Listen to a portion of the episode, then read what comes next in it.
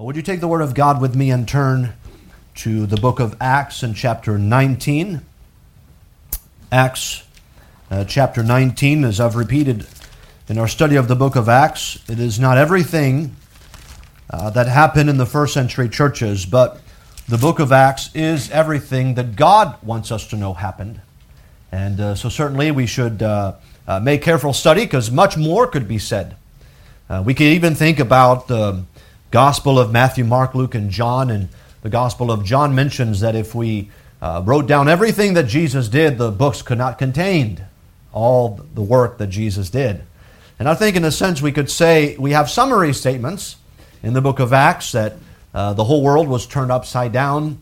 Uh, Jerusalem was filled with the doctrine of the apostles, and all those things are amazing to think about. We just have a, uh, a view of what God wants us to know happen.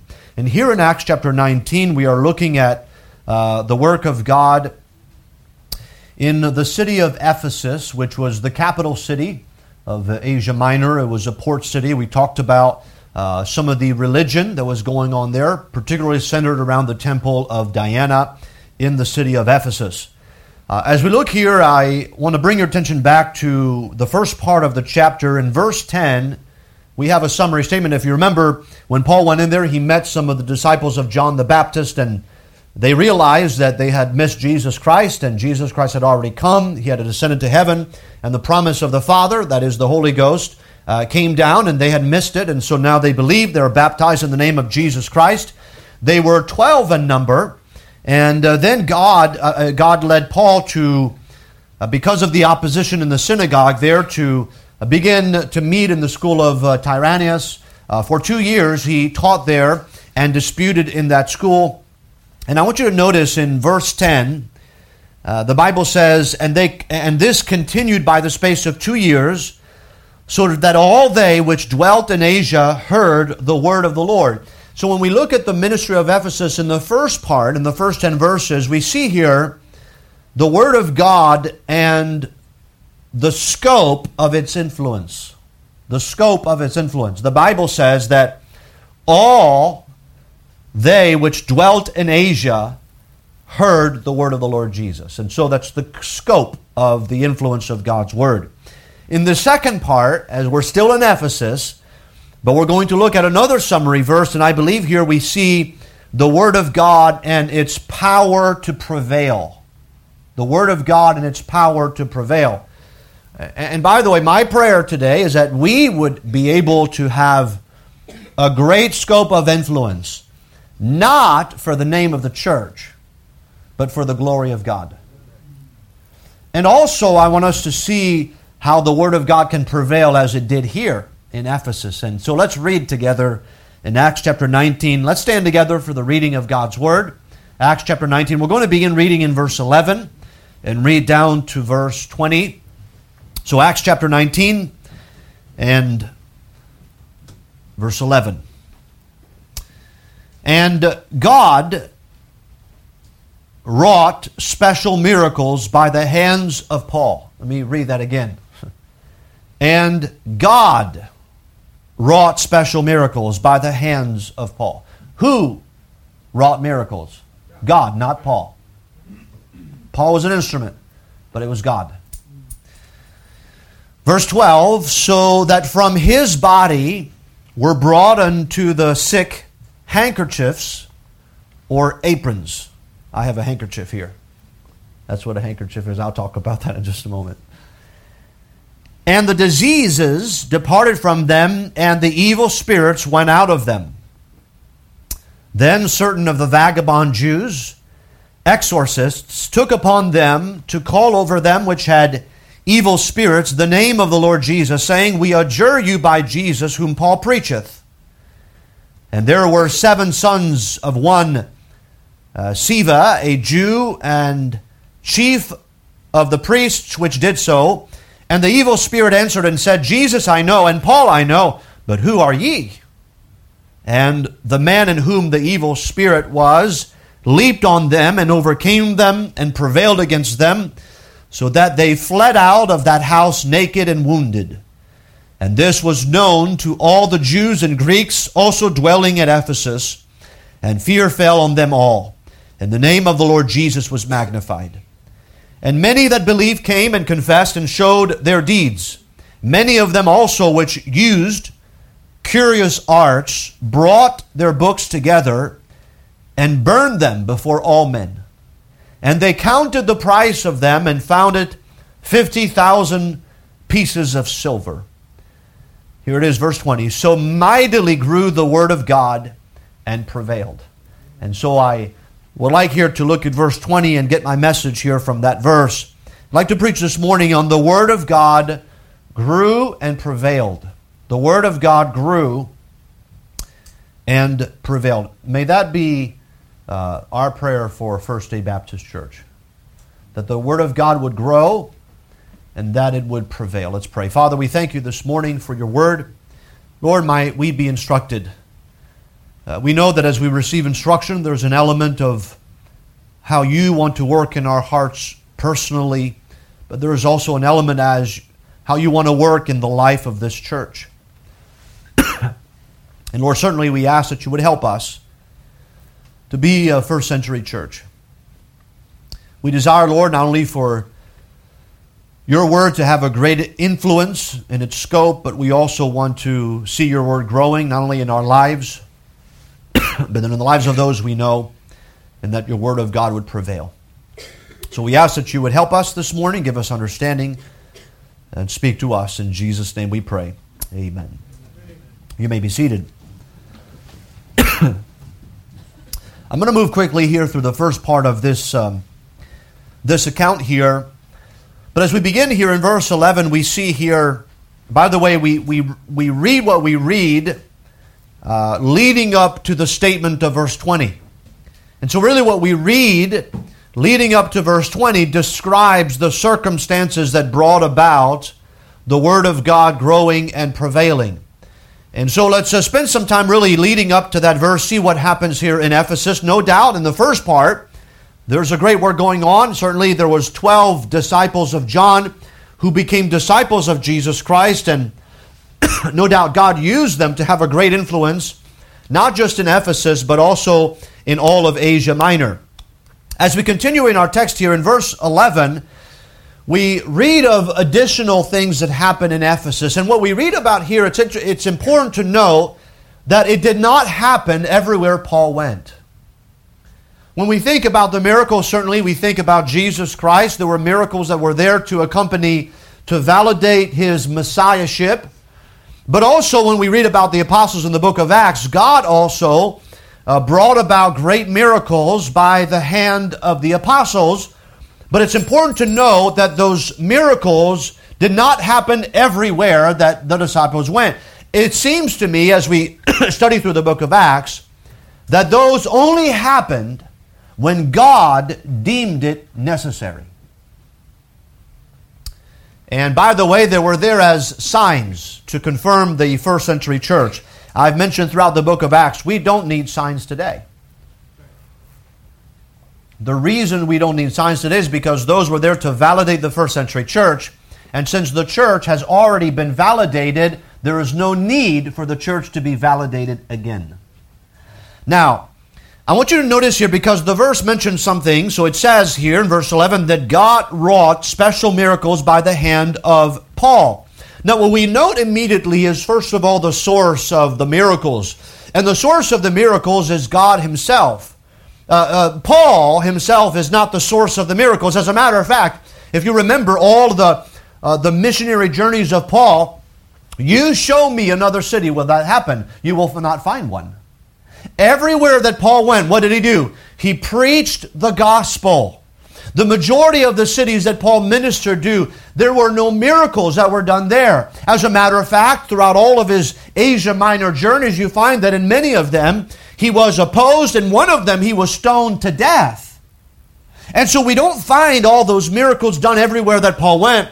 But there we find them here in the city of Ephesus. But God reminds us immediately that these were not the miracles of Paul. These were the miracles that were wrought by God. The miracles were done by God's choosing. And this is very important because today I believe that we have a bunch of charlatans who stand in churches today who, who claim some divine power or ability to work some miracles and, the, and they don't recognize that the book of Acts, it is God who did that indiscriminately. Not by the will of men, but by the will of God. Now, the book of Hebrews tells us that in Hebrews chapter 2 and verse 3 How shall we escape if we neglect so great salvation, which at the first began to be spoken by the Lord and was confirmed unto us by them that heard him? Who was the first one? That was the disciples who would become the apostles. God also bearing them witness. They didn't bear witness of themselves. God bore witness of them. How did he do that? Both with signs and wonders and with diverse miracles and gifts of the Holy Ghost according to his own will. You see, the miracles that we read in the book of Acts were not done by the will of man. Paul did not come to Ephesus and he said, Oh, I want to do miracles here. No, when God arrived, when uh, Paul arrived in Ephesus, God says, I'm going to do some miracles here. It was done by the will of God, not by the will of Paul. Now, we see the source of the power, but we also see the manifestation of the power. Notice verse 11 tells us, or verse, 10, uh, verse 11 says that God wrought, notice, special miracles. And at first I read that expression, I thought to myself, well, aren't all miracles special? right? They're, they're supernatural in nature. Uh, we would think that all miracles were special, but here I think that they are uh, really special than the miracles that have been done uh, thus far. The Bible says here, I think that the miracles are no doubt already special in that they were not common, but however, these miracles are compared, I think they're special when they are compared to other miracles. Uh, and we've already seen that they stand out as special here. Now, they were special, I believe, not because they were miracles, but because of the way they were performed. Now, Sometimes the Bible says that miracles were done, but here the Bible says uh, gives us the way that the miracles were performed. And so that's why I believe that the word special there is used. They were performed, the miracles were performed through articles of dress which had been in contact with Paul's body. Notice with me verse 11, uh, verse 12. So that now there's a there's a colon after verse 11. Notice God wrought special miracles by the hands of, of Paul. Here is the description of what made those miracles special. Verse 12. So that from his body, whose body? Paul's body, were brought unto the sick handkerchiefs or aprons, and the diseases departed from them, and the evil spirits went out of them. So, two uh, articles are mentioned handkerchiefs and aprons. Now, the handkerchiefs were basically cloths that were used to wipe sweat off of a person. All right? I have a handkerchief here. Some people use it to wipe off sweat. That would be something like that. Aprons, that was what workers wore to protect clothes when working. And so often they would put something around them to protect their clothing, uh, particularly when it pertains to manual labor. And so here, the Bible says that those miracles were special because it was not just if you would, Paul saying doing a miracle by touching somebody, but rather it was when these articles, this handkerchief and the apron, when they came in contact with Paul, when somebody would take those articles on somebody, then that person would be healed. So it's a special miracle. It's never been done that way before. Now, a small indication we have is when you remember when Jesus Christ was walking and a woman touched the hem of his garment and she was healed he saw that virtue came out of him. And so we find some similarities there, but nothing has been unlike that in the book of Acts. But here it is done in Ephesus. And so it is important here to see that, that God did not do this everywhere that Paul went. It was special here for Ephesus. And uh, as we see here, so we see here that the miracles by the hand of Paul, God was the source of those miracles. And those miracles were special because of how they were manifested, unlike anything that's been seen in the book of Acts. Now, as we proceed, we see now, proceeding from this, is the we find the temporal interests and the covetousness of Ephesus. Uh, if you notice here, what happens because of what is going on, you could you can think about the buzz that's going on. If you could just kind of throw a handkerchief on Paul, if it maybe touches him, and then we can take that handkerchief and then bring it and then somehow rub it against this person that's sick, and that person is healed. That's what was going on there. Wow, that's spectacular. Now let's see what proceeded out of that. Verse 13. Then certain of the vagabond Jews, exorcists, took upon them to call over them which had evil spirits the name of the Lord Jesus, saying, We adjure you by Jesus whom Paul preacheth. And there were seven sons of Sceva, a Jew, and a chief of the priests which did so. And the evil spirit answered. Now, this is peculiar. This is really interesting. He said to those guys who basically are trying to cast out these evil spirits by the name of Jesus Christ that Paul preaches, they look and he says, Well, we know Jesus Christ. We even know Paul, but who are you? Who are you? And the man in whom the evil spirit was leaped on them and overcame them and prevailed against them, so that they fled out of that house naked and wounded. Now, that's really interesting what happens here. But let's think about what is going on. Now, these men that are described, they're called vagabonds. Now, the idea of a vagabond means a traveler, someone who is an itinerant, someone who is a wanderer.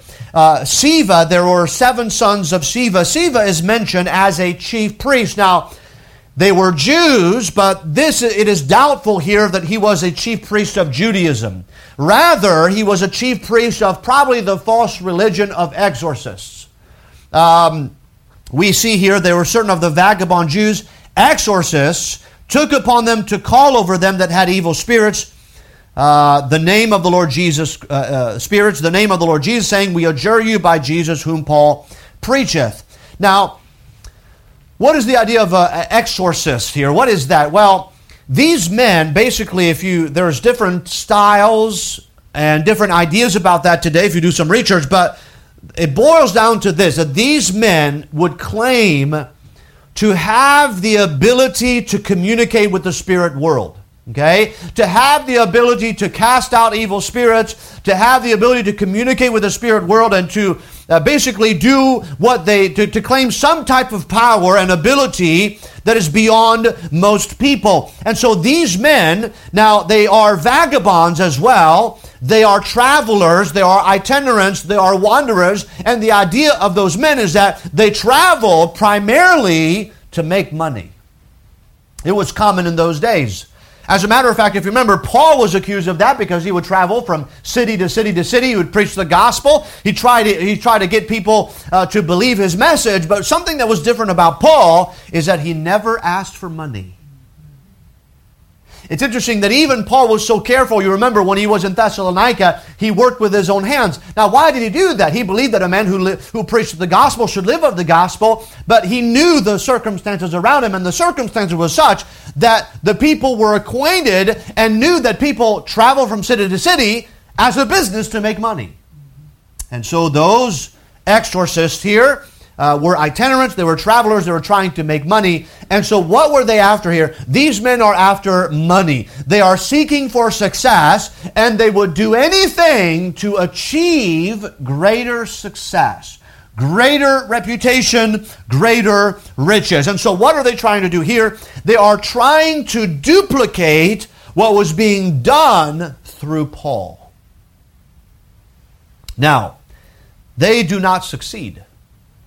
By the way, it's interesting here, and, and, let me just uh, put a plug in here. There are many people today who claim to have some special healing power. A lot of those, not all TV preachers are bad, but most of them are. And you know how they all they have a message and they say, "Hey, if you buy this oil, if you buy this handkerchief, if you buy this this over here, and, and it will heal you, or God will answer your prayer if you just send us." Your money. That's what they do. As a matter of fact, uh, it, you would be scarce to find, I don't know anybody that says, hey, we'll send you something for free. And if it is, they'll probably typically pay for shipping, which is three times the cost of shipping. They're making their money somewhere. Let me say that these are charlatans. They claim some type of power, some type of ability to do, but what is the motivation behind them? To make money. It's interesting that many of those who have those big TV channels and who sell all those things, many of them are millionaires and live in mansions. That's interesting. So don't buy into those things. Uh, often people are desperate. They are looking for healing and they prey on the most desperate of people the people that are the most broken and are, that are in the most need, and they rob them. They are deceivers. And so here we find that these are the same. They're looking for a way here. If they can just get a hold of one handkerchief that Paul has touched, then they will have the power and the ability to cast out those evil spirits. Well, here's the thing God knows what they're up to. And so it is possible in the town already that some people had been involved in doing that that they had got a, a hold of a, a, handkerchief or an apron and that somebody had been healed. But here God makes a, a point to confront those uh, men, and it's not God Himself, but really the evil spirit who talks to them and says, basically, I know Jesus Christ and I know Paul, but I don't know you. I don't know who you are. You have no power. Why? Because those evil spirits that had been cast out, they had been cast out by the power of God, not by the power of men. Now, what happens after that is basically that man with the evil spirit takes on those seven men. And he has his way with them. Let's put it that way. Without going into all the description, he has his way with them. By the time he's done with them, they're running from, the Bible says, the house naked. That just means that their uh, clothing was ripped apart uh, because of that. And I, I, the Bible just says that uh, the Spirit leaped on them he overcame them, prevailed against them, and they fled out of that house. So you can imagine the scene? It was chaotic there, but the evil spirits basically had his way with them, and it was one against seven. And they run out. And now the city hears about that. And what is the result of that? So it's interesting what happens as a result of that. And that's really what I want to emphasize. Often people, they like to dwell on all those things and what happened. But notice what the result of that is in verse 17. And this was known. What was known? What these men had attempted to do and what they came out and how they came out.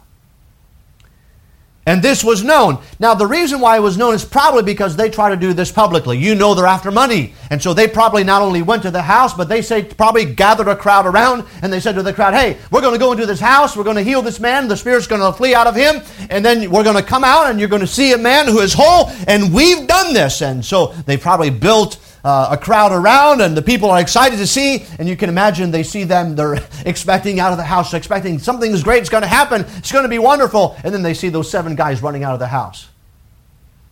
All tore up.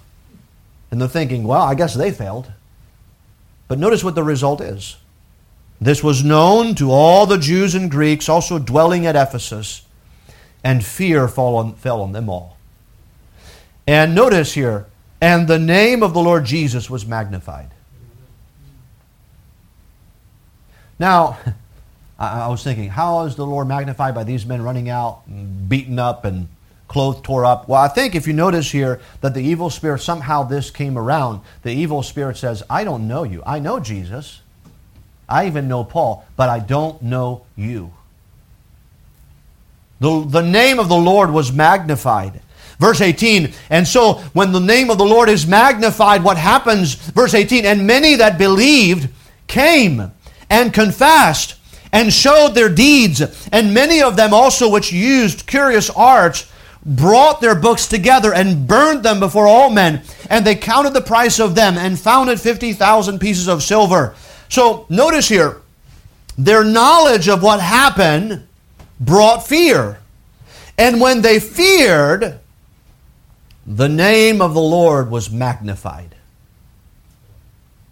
Then, when they feared through the knowledge that they received and the name of the Lord was magnified, the Bible says they began to confess their wickedness and they showed the practices that they had been involved in. Notice here, uh, the Bible says here, many of them, or verse 18, and many that believed came and confessed and showed their deeds. Well, it is apparent here that many of those people in Ephesus, not just those who had uh, those seven Jews who were exorcists, but many of the people in Ephesus had been engaged in what? Well, verse 19 says they used curious arts. Uh, the word curious there means magical, and so uh, you, you, know, they, they sometimes they were working some type of, of magic or trickery or scheme. Um, they burned them. They had books and with formulas and things like that. By the way, those things are still around today. They've always been around. It's not something that's new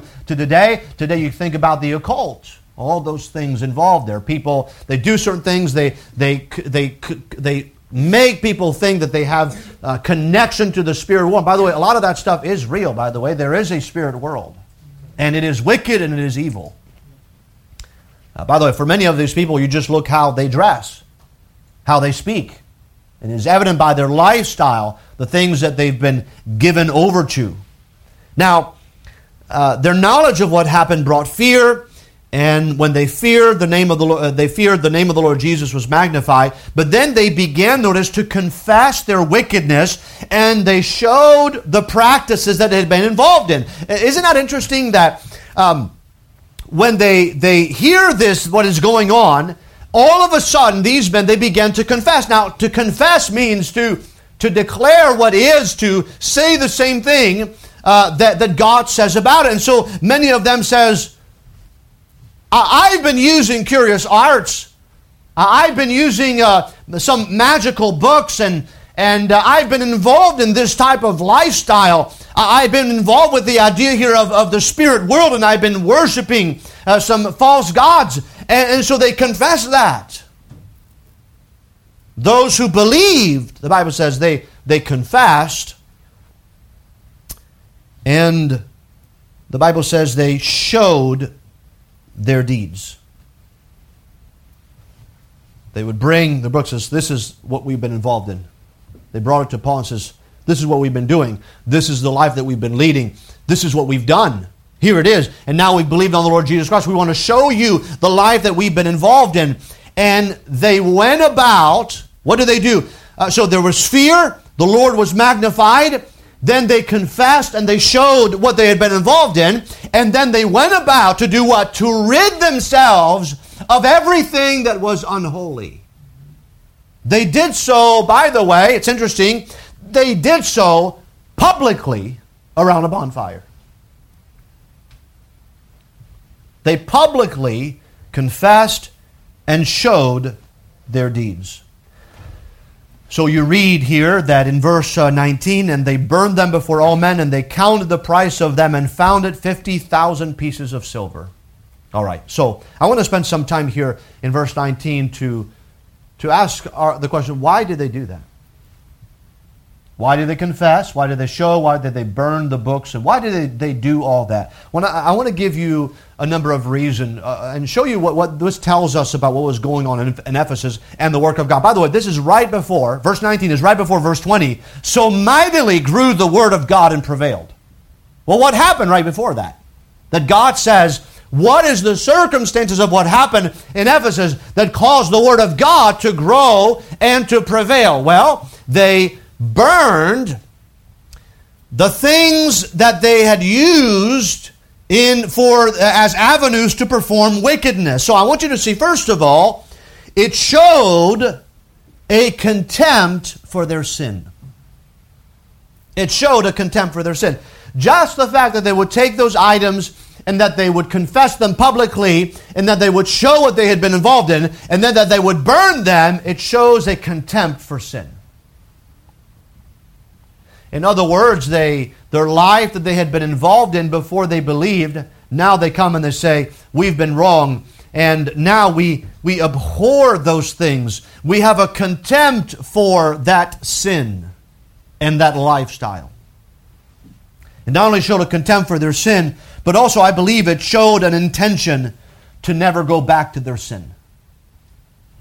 Think about the fact that they didn't say, all right, well, I'm going to take, uh, uh, we could say here, those um, books and the curious, uh, curious arts, the magical arts and articraft and things like that. We're just going to put them aside. No, no, no. They came in a public fashion and they said, we're going to burn them. Why? Because we never want to go back to that. We want to rid our lives completely of the lifestyle, of any reminder, of any curious arts, of any books that we've read after and that we've sought to duplicate. And so here it showed an intention to never go back to their sin. Thirdly, we see, I believe it showed a desire for accountability. Just the fact here that the Bible says that this was done in a public fashion. Now, we might think here today, well, you know, is it okay for someone to say, you know what, I've, done, I've been involved in this sin, and I'm going to confess this before the Lord? And that's a good thing to do, and we ought to do that. But there are occasions here, as we see in Ephesus, where they uh, burn those things publicly because it shows that there was a desire for accountability. They wanted everybody to know that we've forsaken this life. We've forsaken those curious arts. We've forsaken those books. And we want everybody to know, by way of accountability, that we, from now on, are going to serve God. We're not going to be involved in that life anymore. Now, you know, we live in a world that doesn't want to be accountable. Everybody wants to be kept to themselves and let me do my own thing. I'm not hurting anybody. But there's a sense where that accountability, by the way, accountability is a good thing. Parents, if you have children, it's good for your children to be accountable to you, for you to know what they're doing, to know uh, how much time they spend online, to know who they're texting, all those things. There is accountability. And accountability is good. Why? Because accountability protects. It protects. And so here it showed a desire for accountability. But also, I think we see that it would make also future temptation difficult. If they take their books and their curious arts and they burn them, how easy would it be to recuperate those things? It's going to be very difficult. Why? Because they're gone, they're burned up. There's no way that you can get those back. And so here, there is something positive about that where they, they, they cast this out. And I think that it's a good example for us because when we think about maybe uh, things that we've dealt with in the past, we have to ask ourselves those same questions. Is there a contempt for sin in our lives? Uh, do we have an intention? Uh, do we demonstrate an intention never to go back to that sin? Is there a desire for accountability in our lives? And uh, is there an, an intention that we negate any future temptation? Or are we purposeful in making future temptation difficult? The man who's been a drunk and has struggled that with most of his life, but then came to a saving knowledge of Jesus Christ, wouldn't it be appropriate for him to say at some point, say, well, you know what? I'm going to purposely never go by in the store and go by the liquor section. Don't want to be tempted with it. I'm not going to walk by. I'm not going to entertain it. And so there's an element here that uh, they, they, they are making any future temptation difficult to go back to the curious arts and to go back to those books. By the way, we know because the, the, the spirit world is real that there is some type of measure of they saw some things that they were impressed with. We know early on, you remember when there was in Samaria, there was a man who had performed miracles, who had a following after them. And so it's not like people were not amazed by what was going on, but they don't want to go back to it. And so they're going to, they burnt it. But there's another thing I see here that it destroyed the opportunity of others to be involved in their same sin.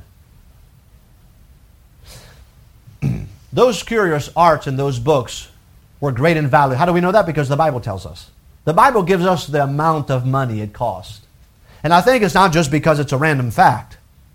It's, I think it, it's there to tell us that they could have sold that.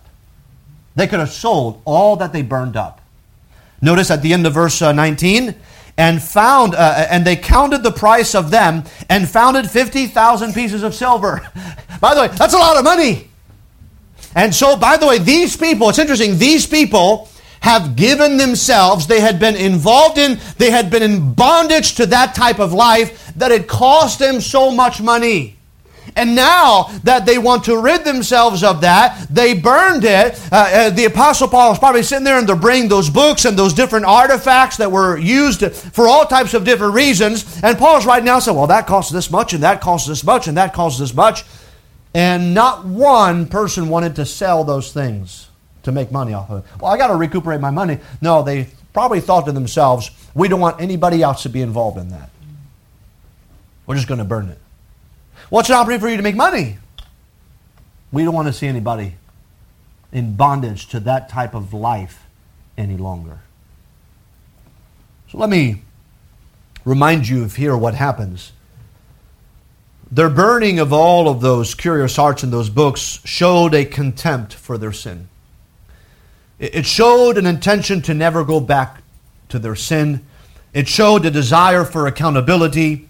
It would make any future temptation difficult, and it destroyed the opportunity of others to be involved in the same sin.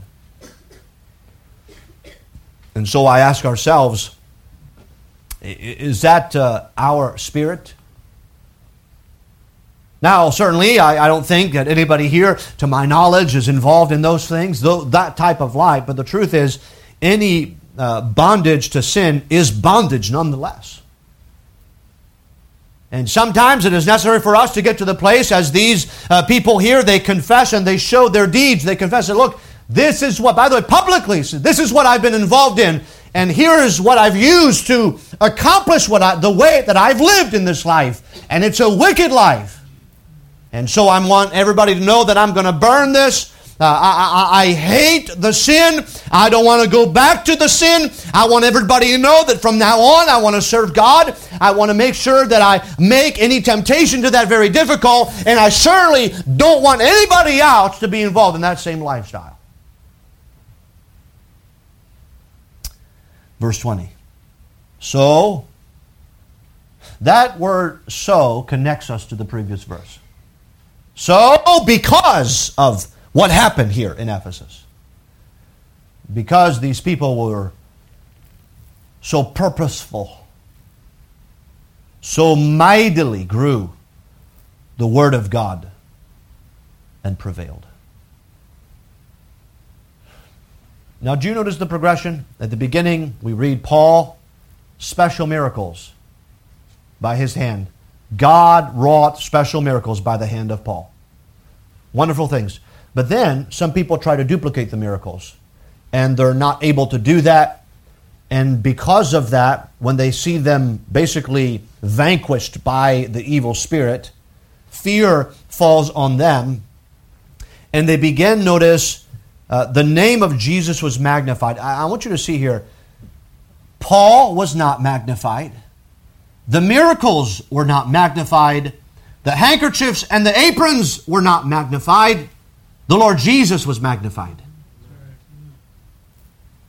And when the Lord Jesus is magnified, then they confess, they show, they forsake all of their sin, and they do so in a public way, in a purposeful way, and then what, the, what is the result of that? What is grow? Is there more miracles that come out of that? What is it that grows? More miracles? Are the miracles multiplying? Are more people able to do what Paul did in those miracles? Are now people able to cast out spirit? No, no, no, it's not what that is about at all. He says, so the result of that is the word of God grew and it prevailed. You see, it's not. The victory was not done by the miracles. The victory was not brought about because of the miracles by the hand of Paul. The miracles were brought about uh, as the Word of God grew and the Word of God prevailed.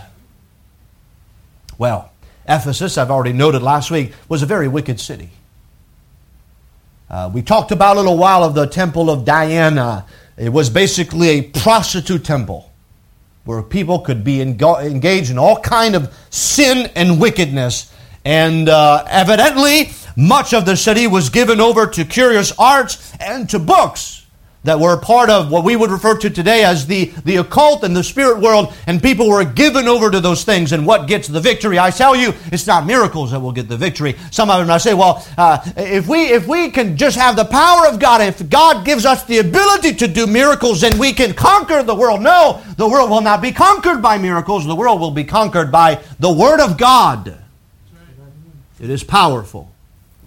The Bible says in the book of Hebrews, the Word of God is quick and, and powerful and sharper than any two edged sword, piercing even to the dividing asunder of, of soul and spirit and of the joints and marrow, and is a discerner of the thoughts and intents of the heart.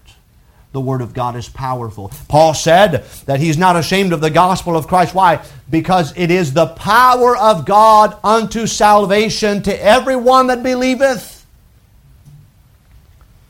And so somebody might say, well, we need more power today. No, we need more preaching and teaching of God's Word. We need to spread the gospel to those who do not, do not know. We need to see the Word of God growing and the Word of God prevailing.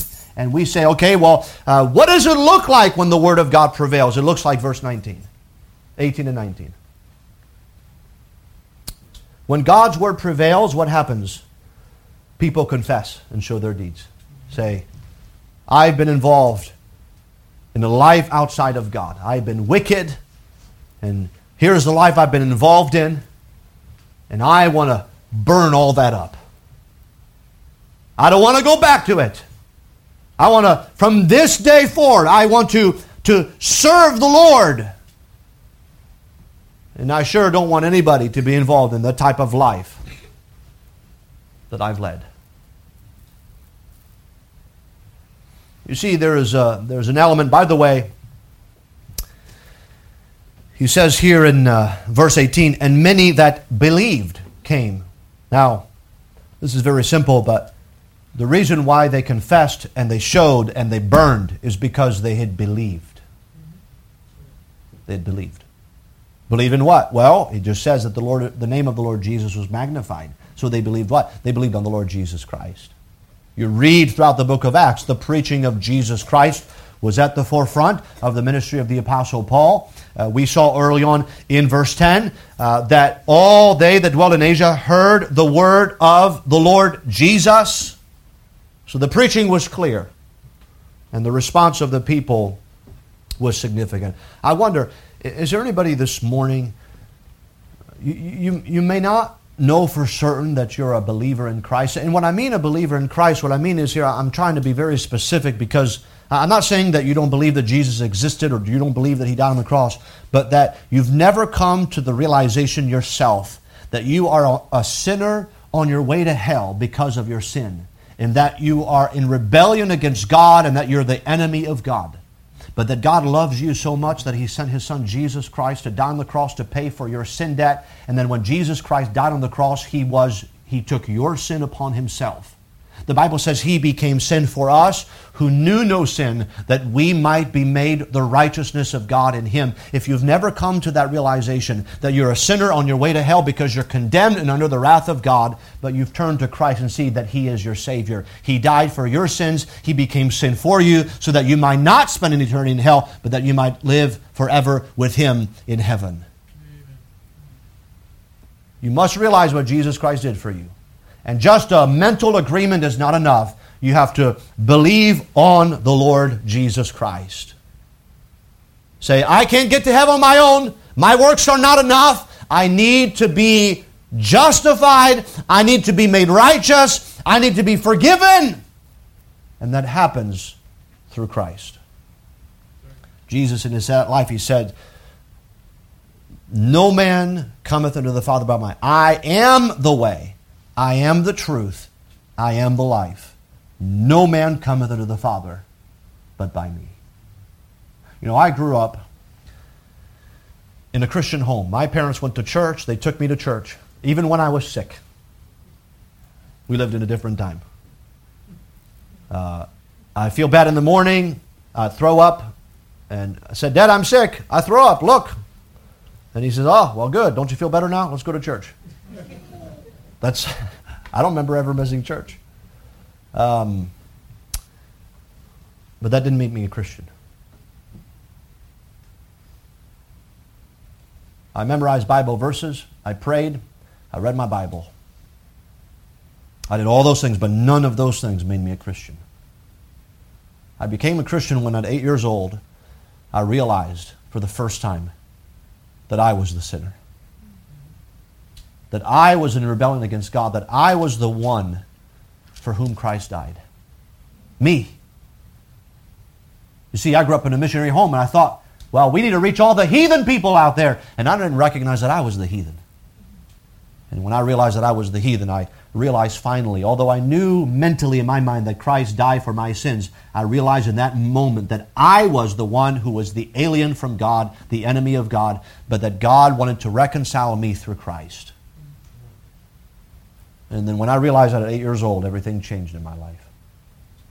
The things that I memorized now became true and real, and they, I understood them. And so I say that to you because you may come to church week after week after week, but you may not be saved. You may have gone to church most of your life, but you may not be saved. And I'm not trying to place any doubt on you, but I'm saying to you there's a difference between knowing the facts about what Jesus did and knowing that He died for you and that your sin, your sin, was placed on Him. And you personally have to make a decision in your life. When you fall under the conviction of the Spirit of God and you realize that you're the sinner that is undone before the Almighty God and that you deserve hell, that you look to Jesus and say, Jesus, save me, and He will save you. He will. And once you believe, everything changes. The Bible says that those who are in Christ, old things are passed away. Behold, all things are become new. And what do we what happens in our lives? We do what these people when they believe, "Oh God, look at my life. I've been a wicked sinner. Look, look at my works. I don't want any of those anymore. I want to live on the Lord. I want to live for the Lord from this day forward. And I want everybody to know I'm not ashamed to be a believer in the Lord Jesus Christ. So may the Lord help us. By the way, when there is a significant change in our lives that the world sees, the Word of God will grow and the Word of God will prevail. Why? Because it's prevailed in my life and it's prevailed in life.